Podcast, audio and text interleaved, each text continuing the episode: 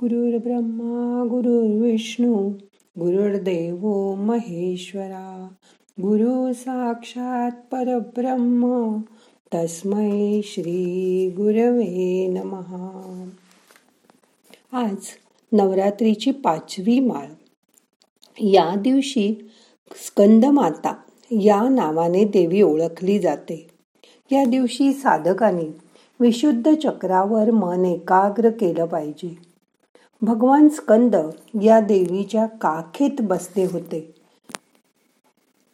या स्कंदाला कुमार कार्तिकेय म्हणूनही ओळखतात. त्याची आई स्कंद माता. ही चार भुजाधारी देवी आहे. हिच्या उजव्या हातात कमळाचं फूल आहे. डावा हात वरदमूर्ता स्वरूपात आहे. ही शुभ्र रंगाची आहे. कमळावर बसली आहे. या दिवशी साधकाची चित्तवृत्ती हळूहळू लोप पावते. सर्व बंधनातून साधकाचं मन मोकळं होतं. या दिवशी निळ्या रंगाची वस्त्र परिधान करतात. हा मुख्यतः शांतीचा द्योतक आहे. भव्यता व गूढता यातून प्रगट होते. आकाशाचा निळा रंग आपल्याला भव्यतेची आठवण करून देतो. समुद्राचं निळं निळं पाणी आपल्याला गूढता दाखवते. तुम्ही समुद्राकडे एकटक बघत राहिलात की तुम्हाला ते पाणी कुठपर्यंत गेलेलं दिसतं? आकाशापर्यंत. हे दोन्ही रंग निळे असतात. माणसाच्या मनात शांतता निर्माण करण्याचं सामर्थ्य या रंगात आहे. एखाद्याच्या मनावर कितीही ताण असला तरी समुद्राकडे पाहून त्याला शांत वाटतं. निळ्या निळ्या आकाशाकडे तर सतत बघावंसं वाटतं. निळ्या रंगामुळे प्रामाणिकपणा विश्वासार्थता सुरक्षितता अशी मनाची भावना वाढत जाते. निळ्या रंगातील स्वतःच्या प्रतिमेकडे आज ध्यानात आपल्याला बघायचं आहे. मग आता करूया ध्यान. ताट बसा. डोळे बंद करा. हाताची ध्यान मुद्रा करा.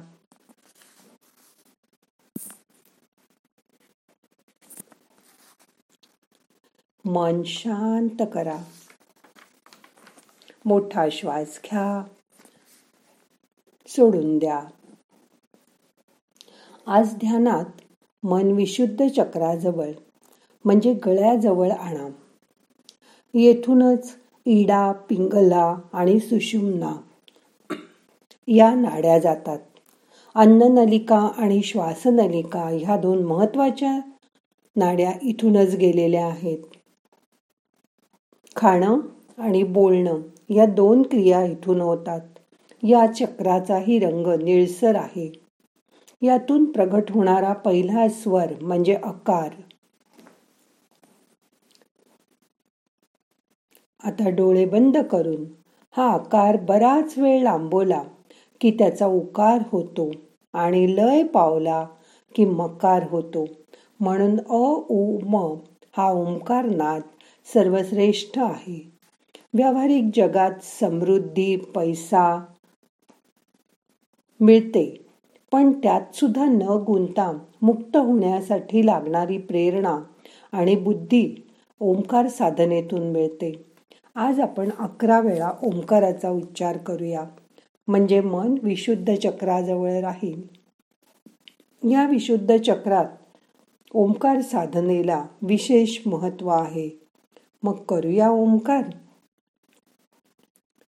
श्वास घ्या.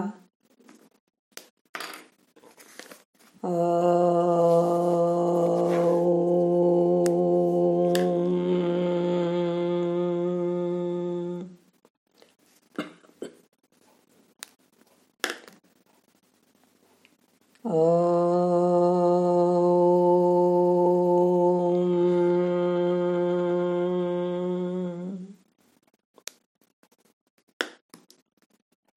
Om.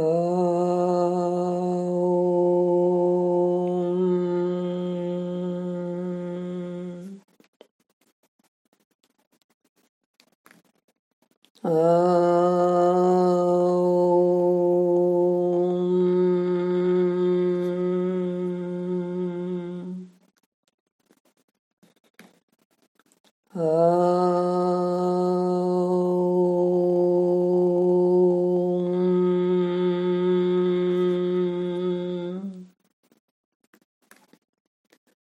呃。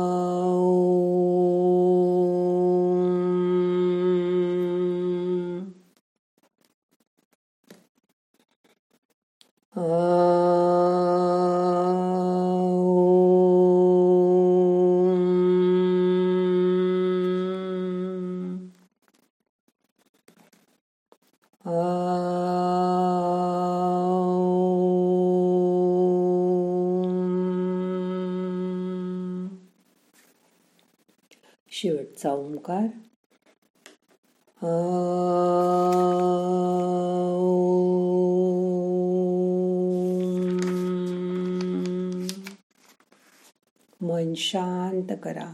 ओंकाराचे तरंग शरीरभर पसरलेत. त्याची जाणीव करून घ्या.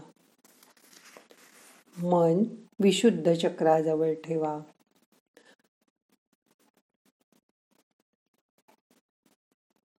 हे महत्वाचं आपल्या शरीरातलं द्वार आहे.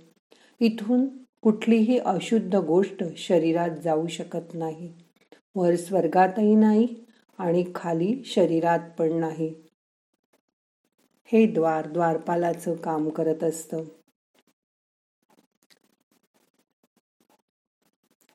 मन या ठिकाणी एकाग्र करा. श्वास घ्या सोडून द्या. श्वास आत जाताना गळ्याजवळून आत जातो. त्याची जाणीव करून घ्या. तुमच्या गळ्याजवळ जर कफ साठला तर तुमच्या आवाजात फरक पडतो. त्यासाठी प्राणायामाचा अभ्यास करा. आज ध्यानामध्ये आपल्या बहिणीची आठवण करा. मोठी असेल तर तिला आपण ताई म्हणतो.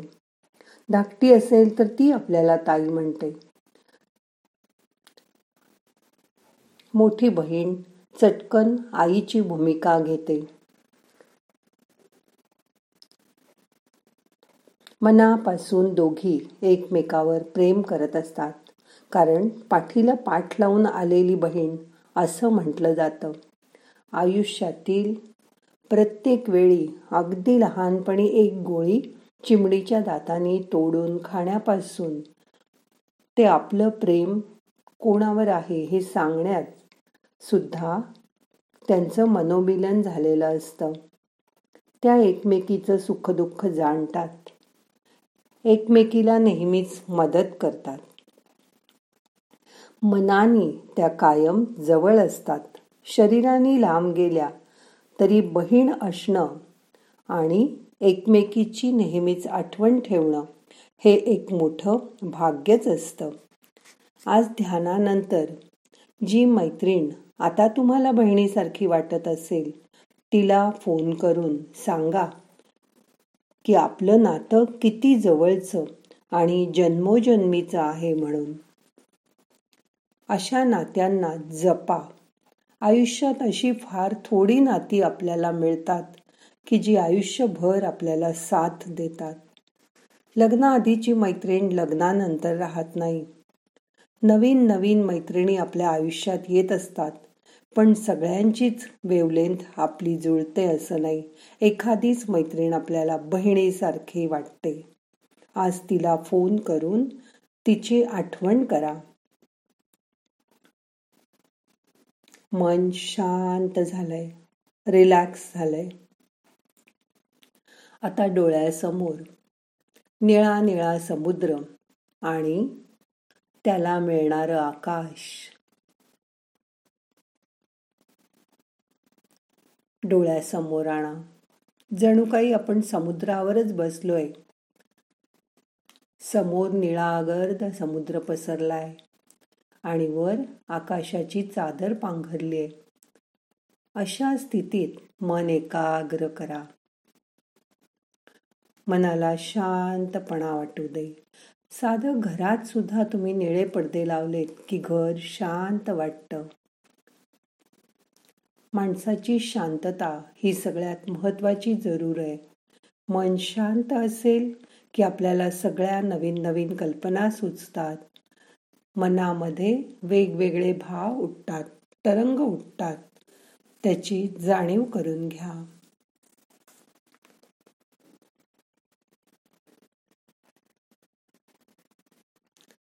मन शांत ठेवा. नाहम करता हरि करता हरि करता हि केवलम। ओम शांती शांती शांती।